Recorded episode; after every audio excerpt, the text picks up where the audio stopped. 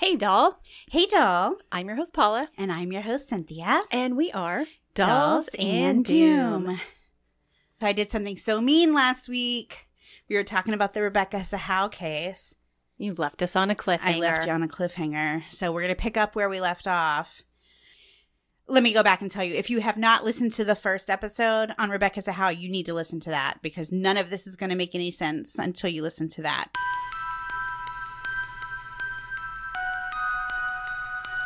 Where we left off, Adam had woken up, walked outside, found Rebecca hanging from a balcony, nude, bound, arms tied behind her back, ankles tied.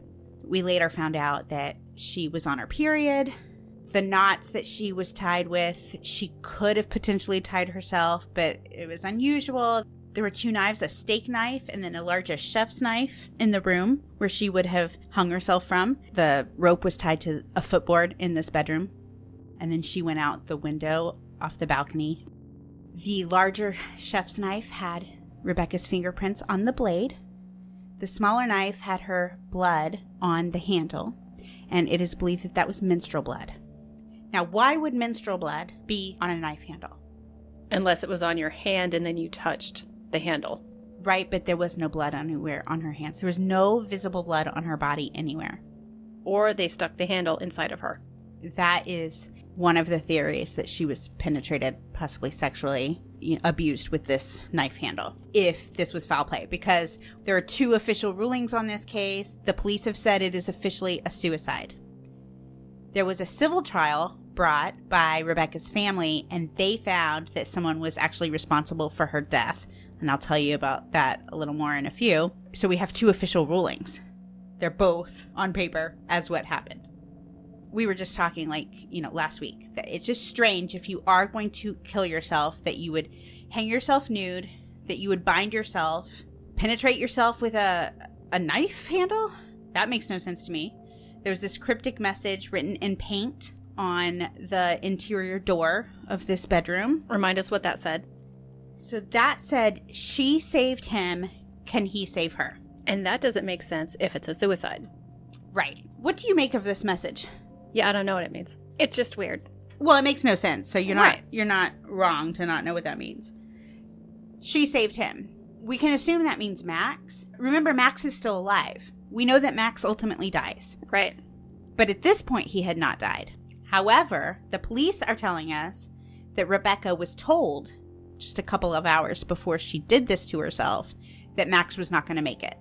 In the message that no one ever heard In- except for the police. Right. And her. She heard it. Yeah. So this voicemail is left. She's upset because essentially her stepson, they weren't married, but it was a long term relationship. She lived there, she helped take care of him, isn't going to make it. And so she's distraught with guilt and, and kills herself. After leaving this message in black paint, she saved him. Can he save her? But it doesn't make sense. She saved him, but she didn't save him because he died. Right. She attempted to save him. When I hear this, I think anger. I think she saved him. Can you save her? Like written sarcastically. Right. Okay. Like, oh, you couldn't save him. So now who's going to save you kind of thing. That's where my mind goes. My mind goes to Rebecca didn't write this. Somebody else wrote this. And it's anger. Yeah. Kinda I, thing. I get that vibe from it too. Right. A handwriting analysis did come in and look at this handwriting and said, because it's like in big block black paint, hmm block letters. It's definitely not a feminine hand or anything like that, but a handwriting analysis said that this was not Rebecca's handwriting. However, that has to be taken with a grain of salt because writing in paint on a vertical surface is not the same as like writing with a pen on Right. paper, and they just can't be compared. It is interesting to note that where this message was painted on this door was above Rebecca's head. So instead of being like in a comfortable place to paint, she would have had to hold her arm up high to paint it, which is not natural. No. I would put my more eye level, maybe. Yeah. Something that you can reach comfortably. Right, as opposed to having to paint above my head. Plus, I'd like to point out the fact that if it, she really was doing this way above her head, it, it would have dripped, depending on how much paint she had on the brush. And also, was the paint found in the house? Like, was it something that was already there? There was a paint tube found in the bedroom, and it did have Rebecca's fingerprints on it. Okay. So that is one of these things that we're going to talk about. The only sign of anybody in that room that was like forensically tested was Rebecca. There was no DNA in the room. No there was some DNA. mixed DNA. There was some Oh. mixed DNA. But in 2011, it wasn't enough that they could test. Okay. The only DNA that could be tested was Rebecca's. That alone doesn't make sense because if Adam cut her down and then performed CPR on her like he said he did in the 911 call, why isn't his DNA on the knife that he Mhm. used to cut her down? It wasn't, nor were his fingerprints. And why isn't his DNA on her body? It wasn't. Was he wearing gloves? I don't know. It's crazy. I, I don't know. There's like, to me, there's no explanation for that. So, going back to the DNA, the only DNA in the room that was found and able to be tested was Rebecca's. Since 2011, we now have the capability of testing that mixed DNA that they found, but investigators have chosen not to. So, we don't know what that might tell us. That might tell us if there was who the second person was, if there was a second person. Keep in mind, Rebecca didn't live there alone. So it would not be unheard of to me to find somebody else's DNA in that room. Right. There should have been someone else's Right. DNA. And that is part of the suspicion too that they only found Rebecca's. And we'll talk about that a little more in a in a minute. Let's go back to when she was found hanging and just the way that scene was handled.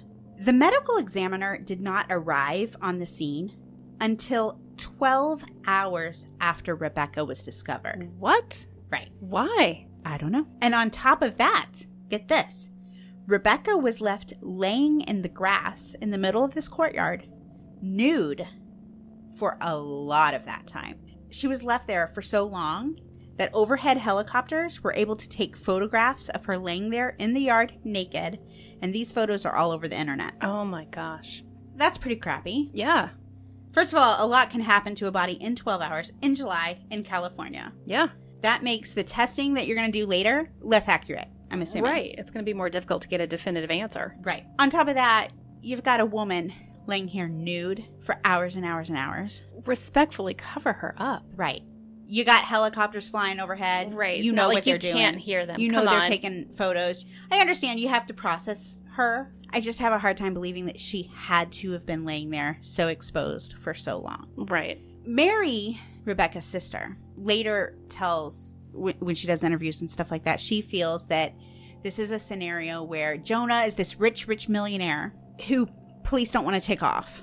And Rebecca was a little poor girl, an Asian who there may have been some racial profiling.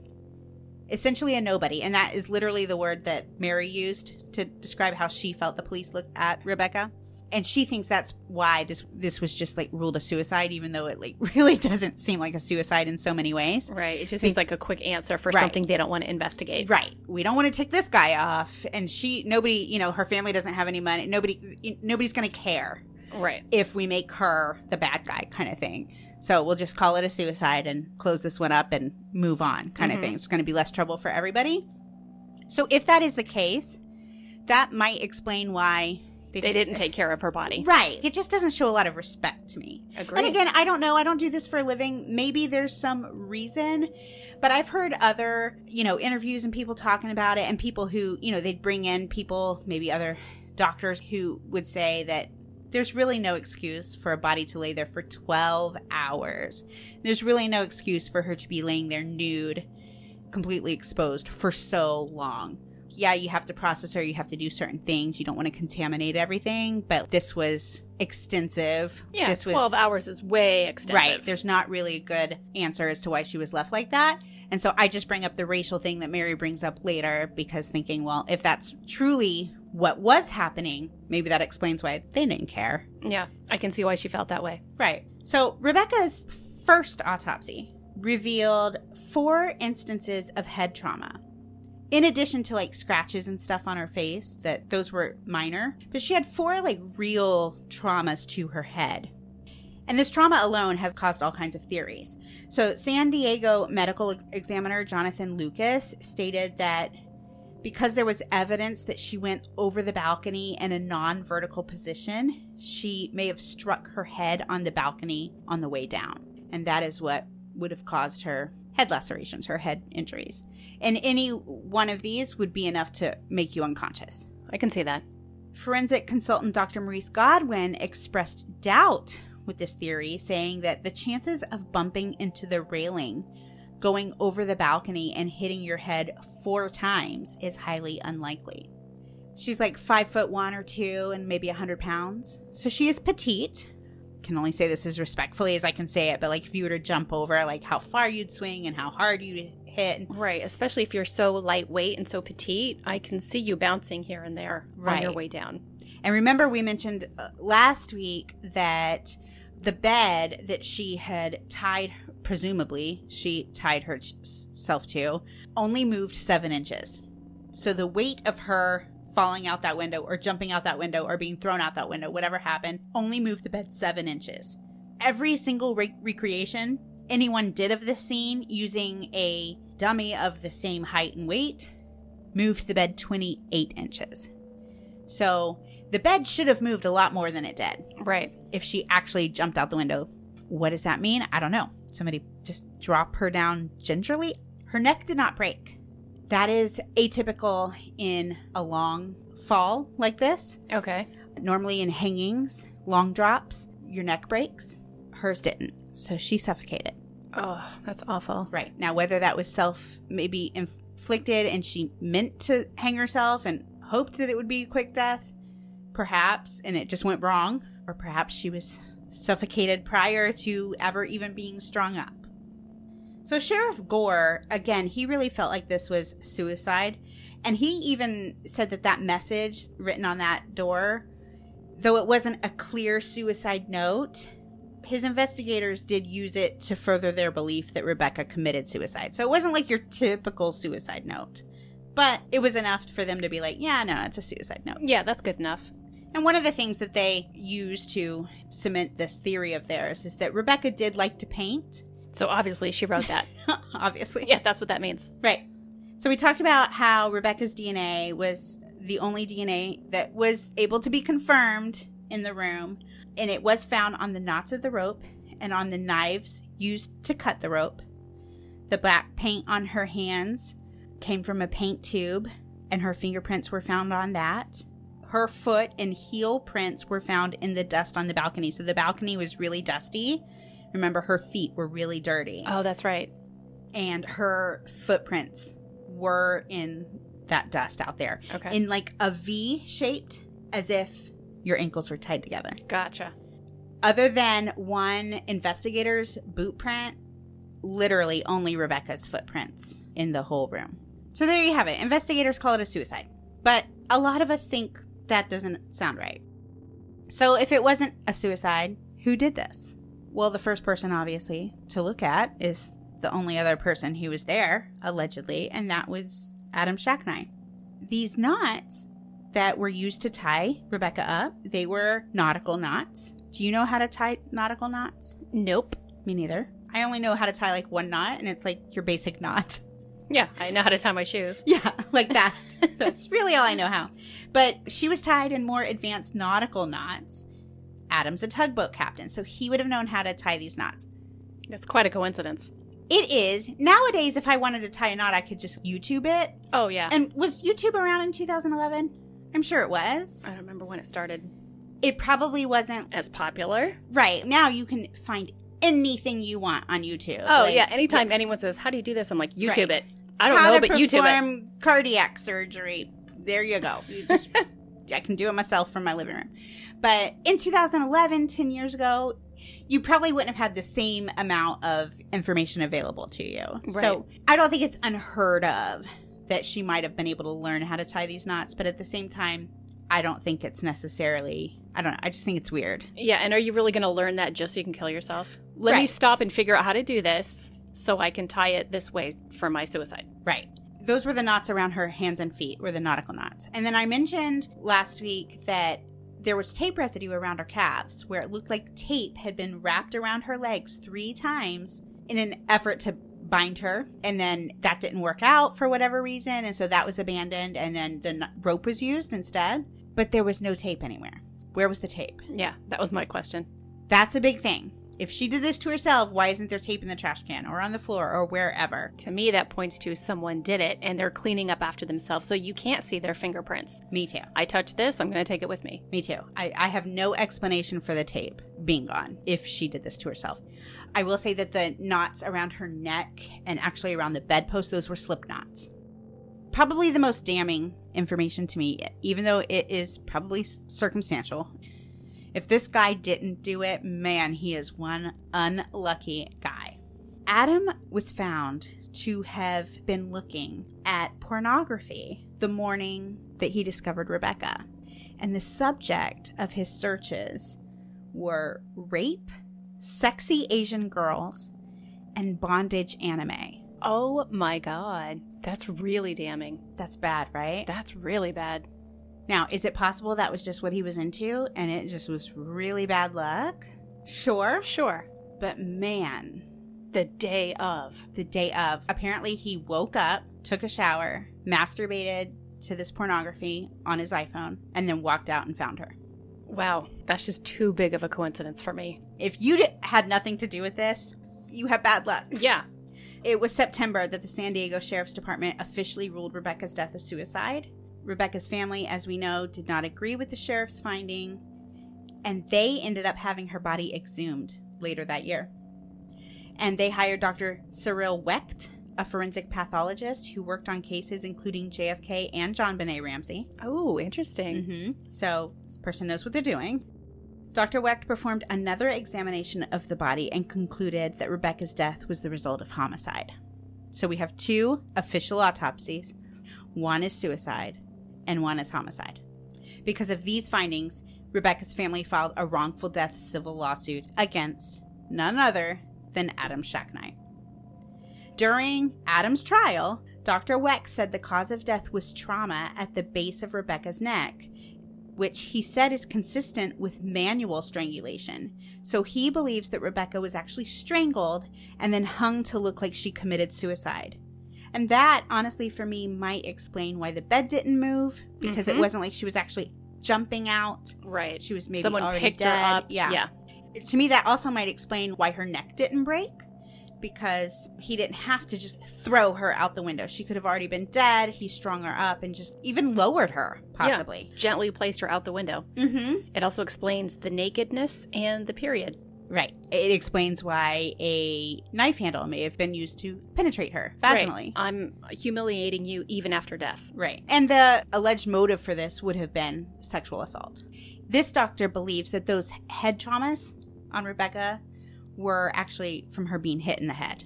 Okay. And that was used to subdue her before she was then strangled. And then this was staged. There was an interview with some of Rebecca's family members. So I haven't seen this anywhere other than directly coming from the family. But the police described this scene as there not being any signs of a struggle.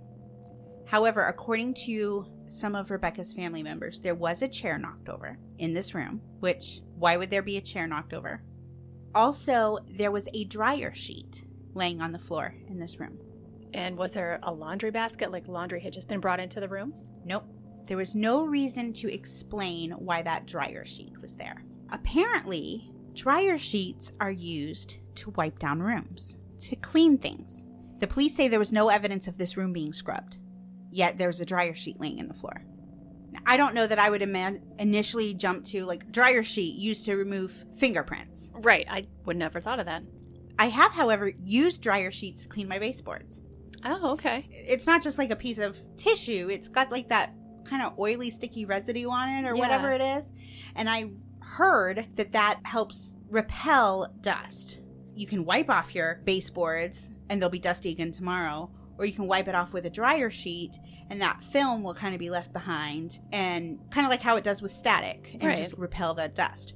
When I heard this, I thought, oh, okay, that, that does kind of make sense that someone might use a dryer sheet to wipe down knives, knife handles, things like that. yeah. Another thing about fingerprints in that knife Rebecca's fingerprints were found on the blade. And some people believe that she may have, the way they were found, it was like she was holding the blade, potentially trying to cut the bindings that were holding Oh, her so like behind her back trying to cut her own Right, bindings. right. the fingerprints were like in a weird position. Gotcha.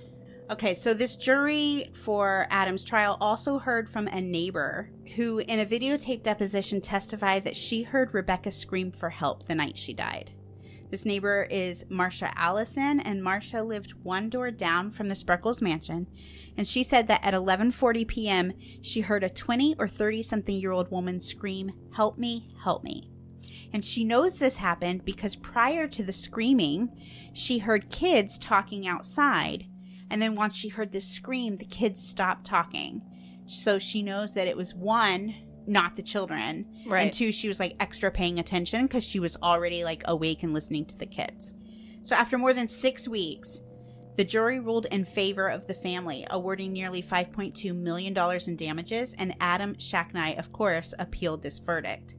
However, before San Diego Superior Court Judge Bacal could rule on the appeal, Rebecca's family agreed to a settlement, and the judge dismissed the case but said on the record that there was sufficient evidence to find Adam Shacknai responsible for Rebecca's death. The suit was then settled out of court for more than $5 million. Adam maintained he was not responsible for Rebecca's death. The judge in the civil trial said that the sheriff's investigation leaves as many questions unanswered as it answered, and that it is fair to ask who, in fact, killed Rebecca Zahau. So there are still credible people out there questioning the suicide findings. Wow. In June 2013, the Spreckels mansion sold for $9 million, which was far less than the asking price. And then it sold again in 2020 for $11 million. As recently as August 2019, Rebecca's family offers a $100,000 reward for any information leading to the arrest and conviction of Adam Shacknai for Rebecca's death. So they are absolutely not letting this go. No. And I don't blame them. right. Now, I'm not saying I think Adam Shacknai murdered her because I truly have to walk away from this case saying I don't know. It could absolutely go either way. I mean, there's enough here that I think, man, if she killed herself, what a weird way to do it but not enough for me to say it's absolutely impossible. And with him, there's enough there to make me be like, man, this guy looks pretty guilty. But there's also not enough there for me to say beyond a reasonable doubt he did it. I really have no clue. That's why this case baffles me so much. I'm going to leave you with this. A private investigator teamed up with a psychic reader to analyze the actual bed used in Rebecca's house death. So this private eye is named Bill Garcia, and he gained possession of the bed when he just had this random meeting with a construction worker at a taco shop in Mission Hills. Okay. So this man had done some remodeling work at the Spreckels mansion, and the bed was given to his construction company. Garcia said, I intimately worked on this case for four and a half years. So when he said one of his workers had possession of this bed, to me it was really exciting because I felt that there was something very important about that bed. Garcia had been hired to investigate the death of Rebecca Zahau by insurance companies who represented Dina Shacknai, Max's mother. Garcia said, I took pictures of the bed before I collected it. I used gloves. I wrapped it in saran wrap completely and I put it in my vehicle and took it to my home. Now, what happened next requires an open mind. Okay, so Garcia brought in a psychic named Jackie Bessinger. And she's a psychic reader based out of Hendersonville, North Carolina.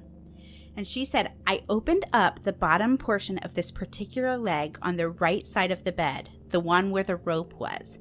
And I put my hands on it, and almost immediately I connected with Rebecca. Rebecca connected with me and told me immediately, yes, I was murdered. Then, just a second later, Max Shacknai appeared and he said, I want to be with Rebecca. I love her. Now, this psychic has worked with Bill Garcia for years on missing persons cases, and he says he really trusts her skills. He says, I think Jackie's for real. I know she is trained and been taught by some of the best on the East Coast. Skeptics are going to be skeptics no matter what. There's not much you can do to change their minds. During her reading of the bed, Bessinger said she saw how Rebecca was murdered. She said Rebecca was on the bed. She was lying down. Her eyes seemed kind of fuzzy because sometimes I feel like I'm on the inside of the person and I looked up and there was a man standing above her. And then he strangled her and she passed. The psychic also believes that Max Shacknai was murdered. She tried to connect with the boy a second time. She said, When I connected with him, he was gone. All I picked up from him was just light, so he's moved on. Bessinger said that she could not identify the alleged killers, but she believes there may have been two men in the room at the time of Rebecca's death. Now, Garcia is worried that the case may never be solved. He said, I feel that these deaths will be overlooked essentially because of wealth, power, and some people and law enforcement that don't want to see the truth come out. I completely agree with him. We've talked before, we have a whole episode on psychic detectives That's where right. psychics come in and help these detectives.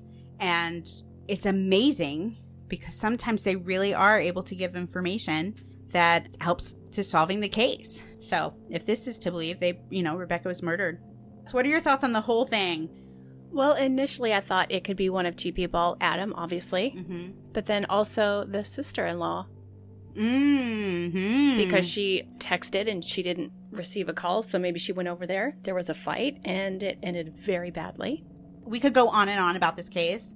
There's so much to talk about in this case, Yeah. and we've s- stretched it out over two episodes, and I still have just given you the highlights because this could be like a whole se- Yeah. series. And that is one of the theories that perhaps the sister in law, along with originally Dina, was looped in, but then they were able to corroborate that Dina was at the hospital, that Nina may have been involved. That Mhm. protective aunt, that protective sister, Yep. She's ticked.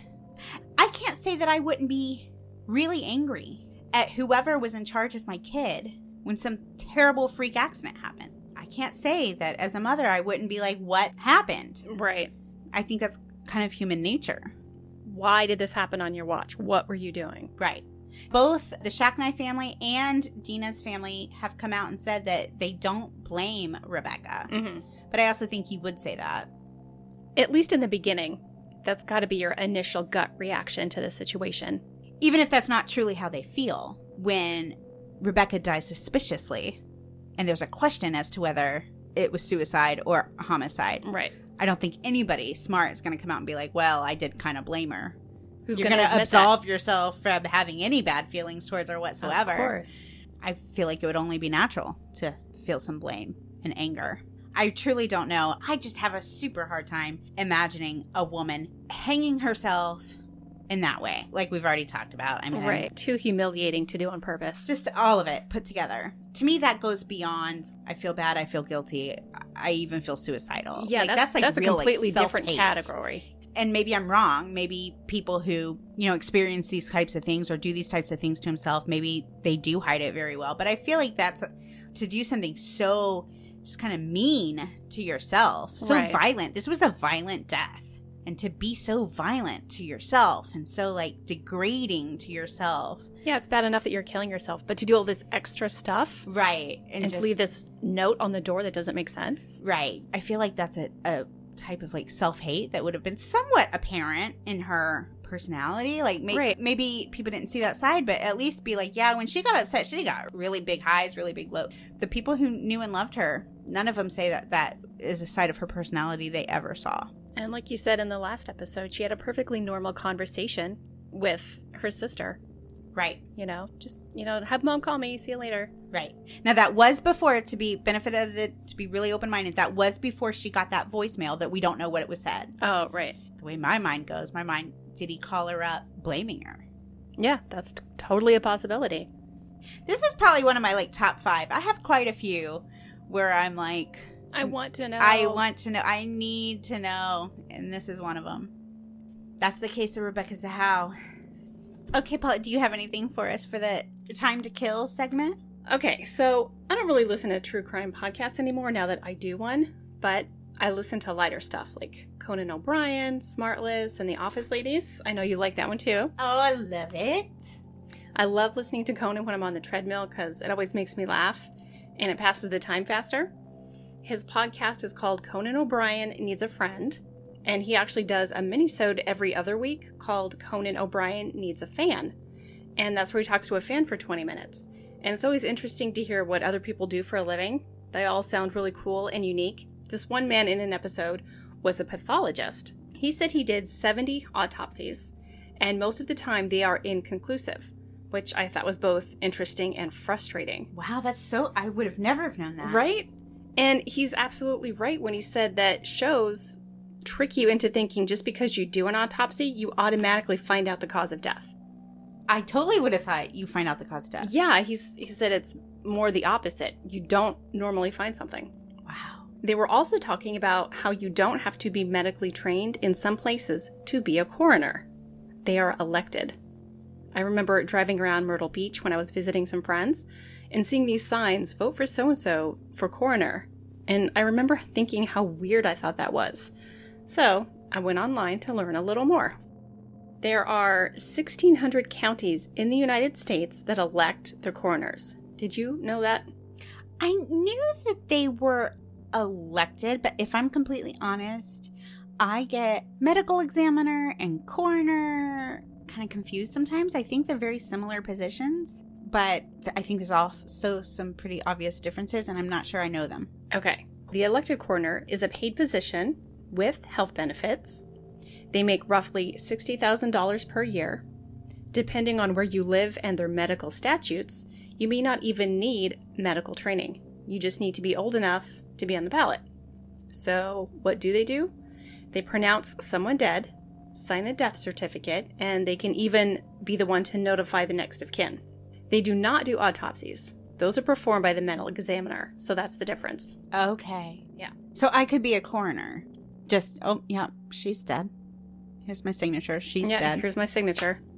And your political affiliation is not a factor. You just need to be publicly popular.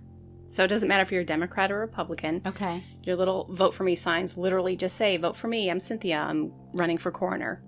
So I really could be a coroner because Yeah. I don't like dead bodies. But since I don't have to do anything with them other than like look at them and say, yep, dead. I also wanted to find out how old you have to be. Mm-hmm. The information I found said you have to be at least 18 and have a high school diploma, which is still a lot younger than I thought. And again, this varies by state, as does all the other requirements. The info I'm sharing is just general and does not apply to every county equally. That's so interesting. Yeah, Okay. So the medical examiner is the one who really does all the work. correct. They're the one with the medical training, they Right. do the autopsy. So I wonder if they get paid more. I would assume so. But however, it could be like the the doctor nurse thing or the paralegal attorney thing where like the nurse, the paralegal does as much, if not more, work Mhm. than the attorney or the doctor. Yeah, But and then the one with the higher position just comes in and signs their name, and all right, I get paid more. Here's my Right. signature. So okay. That's interesting. Yeah. I didn't know that. Everyone, thank you for listening. Check out our website for pictures and links corresponding to each episode at dollsanddoom.com. Follow us on social media and leave a comment. And remember, stay alive so you don't end up on the wrong side of the grass. Bye! Bye.